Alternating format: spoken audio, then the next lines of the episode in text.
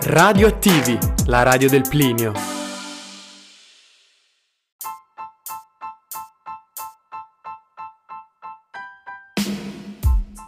Buonasera a tutti e buonasera Daniele. Prima di tutto, grazie di cuore per aver accettato di partecipare a questa nostra iniziativa. All'interno del nostro progetto radio abbiamo previsto una sezione dedicata agli ospiti, persone che come te si occupano di spettacolo, cultura, informazione, mondo politico e che ci possono fornire spunti di riflessione e di discussione sulla nostra società. Sappi Daniele che tu sei il nostro primo ospite e per questo ti ringraziamo ancora di più. Prima di lasciarti la parola per una breve intervista vorremmo fare una piccola presentazione su di te.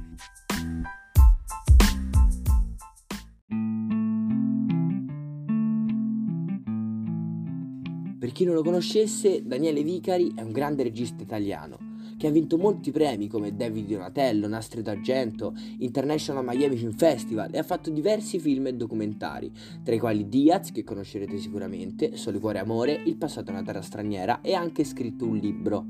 Emanuele nella battaglia, da cui partirei Daniele per farti qualche domanda. In questo libro tu vai ad indagare attraverso interviste e racconti di paese la vicenda di Emanuele Morganti, che nel 2017, a soli 20 anni, venne picchiato a morte fuori da una discoteca. Inizio da questo perché uh, credo che sia un tema rilevante per noi giovani. Purtroppo di fatti così ne accadono spesso, troppo spesso. Il libro mi è piaciuto molto e ho ammirato la tua volontà di dare voce a chi non ne ha. Questo è un aspetto che Daniele mi pare accomunare tante delle tue opere, ma di questo ne parleremo più avanti. Intanto per iniziare ti vorrei chiedere cosa ti ha spinto ad indagare e poi a scrivere della vicenda di Emanuele. Eh, una cosa molto semplice mi ha spinto a interessarmi ad Emanuele, cioè io lo conoscevo, lo conoscevo da quando era molto giovane, molto piccolo anzi e perché Emanuele veniva spesso con suo papà eh, a Collegiove, in provincia di Rieti, vicino a Castel di Tora, dove i miei genitori hanno un bar e siccome è una zona di caccia, Collegiove a mille metri d'altezza, il papà di Emanuele veniva a caccia in questa zona e Emanuele con lui. Quindi lo conosco proprio da quando era ragazzino. E quando ho visto la sua immagine su, sulla prima pagina di, di Repubblica online, eh, ci ho messo un po' per riconoscerlo. Quando l'ho riconosciuto era appoggiato ad, una, ad un'automobile che è l'automobile di un mio amico d'infanzia, con la quale siamo stati spesso, è una Land Rover, con la quale siamo stati spesso in mezzo alle montagne, ho riconosciuto praticamente prima la macchina di lui, cioè ho fatto una strana associazione. E come tutte le persone che, che, che conoscevano Emanuele, io non, ho fatto molta fatica non solo ad accettare quello che era accaduto, ma anche a riconoscermi o a riconoscere Emanuele nelle cose che venivano scritte di lui, nel bene come nel male, sui giornali. E quindi poi quando ho incontrato suo papà, Peppe, che era inconsolabile, ha cominciato a raccontarmi eh,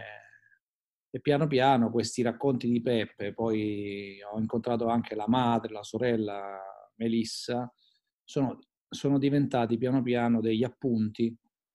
Gli appunti si sono trasformati in questo libro che è intitolato Emanuele nella battaglia, che sostanzialmente in realtà racconta la battaglia di Melissa e di tutta la famiglia. Melissa era la sorella di Emanuele, per la, perché venisse riconosciuto eh, e chiarito tutto ciò che era accaduto a questo ragazzo davanti a una discoteca da Latri tre anni fa, una sera tra il 24 e il 25 marzo del 2017. E quindi questa lunga battaglia, diciamo, legale fatta da, dai familiari eh, è diventata appunto il racconto del, il racconto della vicenda di un'intera famiglia che cerca disperatamente di superare l'insuperabile, cioè il lutto per un ragazzo giovanissimo di 20 anni che non doveva certo morire lì in quel modo. Certo, certo, ma mi sembra appunto di vedere come sia proprio l'ingiustizia, no? un tema centrale all'interno di questo tuo libro. Ed è proprio da questa ingiustizia che vorrei partire per poter parlare poi di un'altra tua opera molto importante, il film Diaz, Il film Diaz narra la triste vicenda avvenuta a Genova in occasione del G8 del 2001. Anche qui mi sembra che tu voglia denunciare un'ingiustizia, parlare di un'ingiustizia, ma un'ingiustizia di natura completamente diversa, un'ingiustizia di Stato, una strage di Stato se così vogliamo definirla. La vicenda che tu racconti, Daniele, ha colpito tutti come un pugno nello stomaco e il tuo film trasmette in maniera molto efficace e cruda l'ingiustizia, la violenza e l'assurdità di tutto quello che è accaduto a Genova. Esci da quel film con un sacco di rabbia addosso, la stessa che credo abbia provato anche tu insieme a tutti quelli che lo hanno vissuto in prima persona. Prima di tutto, quindi, Daniele, ti chiedo di, se ce ne puoi parlare un pochino inquadrando la vicenda dal punto di vista storico, di quello che era quindi il movimento dei No Global del 2001. E soprattutto ti chiedo di dirci che cos'è che ti ha spinto a voler raccontare questa tragedia all'interno di una tua opera e quali sono state poi le tappe sul pratico che ti hanno portato alla realizzazione del film. Ma allora, ehm, il film, i fatti sono accaduti nel luglio del 2001. Due mesi dopo c'è stato l'11 settembre, che ha steso un, una coltre di silenzio su tante cose, compreso sulle vicende di, di Genova. Eh, in realtà io mi occupavo di, di, questa storia, mi sono occupato di questa storia fin da quando è accaduta, perché sei mesi dopo i fatti di Genova, eh, un ragazzo, eh, Edoardo Parodi, è stato trovato morto a Davos, in Svizzera, nel letto di un amico. Edoardo era un amico abbastanza intimo di Carlo Giuliani io, cercando di ricostruire la storia di Edoardo, piano piano sono giunto a, alla realizzazione di, un, di, una sceneggiatura che era la storia appunto dell'amicizia tra Carlo Giuliani e Edoardo Parodi, che sono morti a sei mesi di distanza l'uno dall'altro. Tra l'altro Edoardo Edo, per gli amici, è morto a 22 anni il 2-2-2002 questa data un po' cabalistica mi ha sempre suggestionato mm, perché mi sembrava il numero perfetto per raccontare la nostra generazione, cioè una generazione che ha tentato mh, mm, di capire fino in fondo che cosa gli succedeva intorno e che ha anche provato a, a portare un cambiamento eh, contestando le politiche del cosiddetto G8, cioè degli otto grandi, che, mh, che, poi portarono qualche anno dopo il mondo intero alla catastrofe, perché nel 2007 ci fu questa, il crollo dell'economia mondiale, crollo dell'economia mondiale in qualche modo previsto e paventato dal movimento dei movimenti, perché il movimento eh, molto composito, nato a Seattle ma sviluppatosi un po' in tutto il mondo, eh, che metteva insieme ambientalismo, critica all'economia, eh, come posso dire, battaglie per i diritti civili, insomma è un movimento molto interessante, molto complesso, aveva a Genova trovato una, forse suo, la sua massima espansione e a Genova eh, in qualche modo erano state portate delle parole d'ordine fondamentali che riguardano appunto il destino del pianeta e il destino dei, degli esseri umani e dell'economia. Eh, il movimento fu soffocato nel sangue e io, come tutti, tutte le persone che in qualche modo appartenevano a questo movimento o comunque lo guardavano con favore, come nel mio caso, eh, ho, ho, ho deciso di abbandonare il progetto Edoardo Parodi e raccontare la vicenda Diaz e Bolzaneto, perché è stato un grande dolore per me rinunciare al progetto di Edoardo, alla storia di Edoardo, però la vicenda Diaz e Bolzaneto era talmente travolgente eh, e, e, necessitava una, un'analisi e un racconto approfondito, non semplice, molto difficile perché non c'erano ancora stati i processi, in realtà nel 2008, nell'ottobre del 2008 ci fu la sentenza, la prima sentenza per i fatti della Diaz e questo rese anche possibile l'accesso agli atti dei, dei processi. Quindi noi potre, potemmo studiare approfonditamente tutti, tutti, i fatti che accaduti attraverso le testimonianze dirette delle persone convocate dai magistrati e poi facemmo come gruppo di lavoro anche una ricerca approfondita. Insomma, eh, dopo un paio d'anni siamo riusciti a, ad avere una sceneggiatura integralmente tratta da atti del processo e dalle, e dalle interviste che avevamo fatto a poliziotti e persone comunque presenti anche fuori dalla Diaz, non solo dentro la scuola Diaz, e, e miracolos- miracolosamente riuscimmo a realizzare questo film, diciamo che è un unicum sia nella storia mia personale di regista, sia nella storia del cinema italiano degli ultimi anni, perché è un film che non ha, come posso dire, non, non scende a patti con, con, con, con, il sistema produttivo, anche perché fu rifiutato dal sistema produttivo il produttore Domenico Procacci decise comunque di realizzarlo mettendo a, a rischio i propri soldi, proprio, i propri capitali e facemmo questo film, tra l'altro integralmente girato in Romania perché in Italia non era possibile girarlo, a Genova non ci diedero i permessi. Io girai a Genova solo 3-4 giorni alla fine delle 11 settimane di riprese e durante quei 3-4 giorni ci sequestrarono praticamente tutto, quindi eh, è stato molto complicata tutta la questione.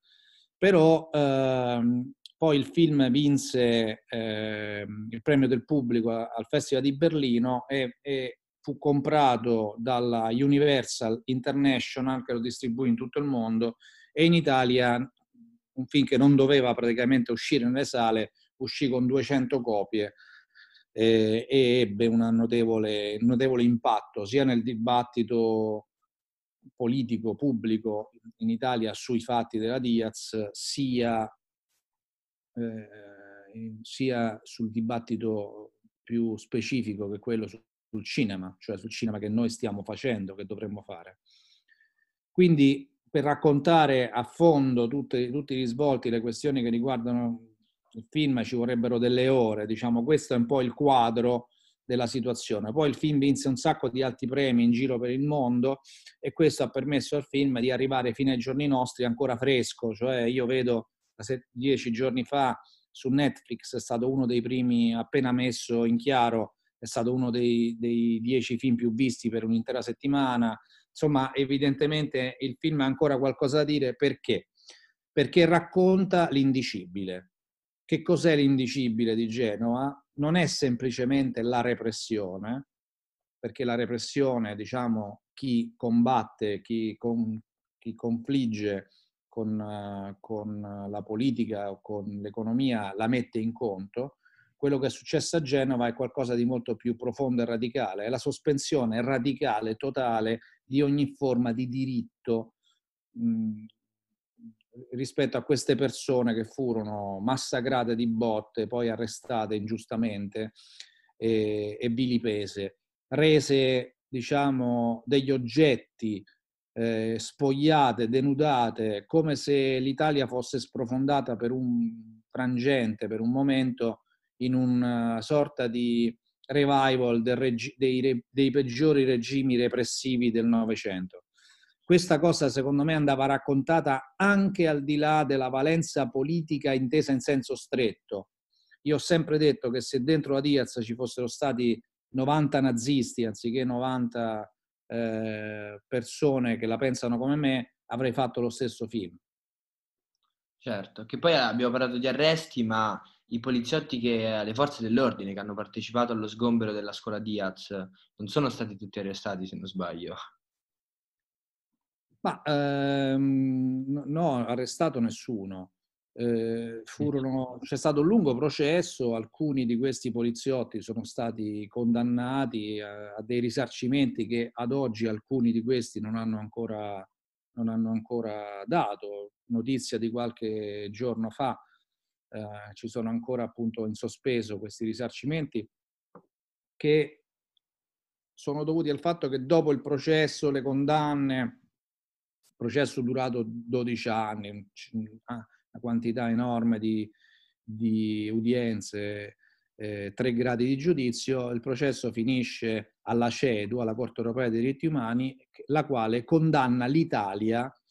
a risarcire i danni morali e materiali alle vittime del pestaggio. E alcuni dei poliziotti presenti dentro la scuola Diaz e a Bolzaneto sono stati condannati a risarcire, a risarcire le vittime. Eh, perché eh, in realtà risarcire lo Stato, cioè ad oggi lo Stato non è ancora riuscito a, prend- a prendere indietro i soldi che, che ha chiesto ai suoi, ai suoi dipendenti, perché i poliziotti sono dipendenti dello Stato, e, ehm, e questo nonostante poi quasi tutti, o credo tutti, questi poliziotti, dopo un periodo breve di 4, 5, 6 anni al massimo di sospensione dal servizio, sono rientrati in servizio e continuano a fare il loro lavoro. Questo, questa è una vicenda annosa che secondo me non è ancora finita. Ci, ci, ne parleremo ancora a lungo perché eh, la, la, l'evento repressivo che ha caratterizzato Genova 2001 è, eh, credo, uno dei più importanti della storia dell'Italia moderna.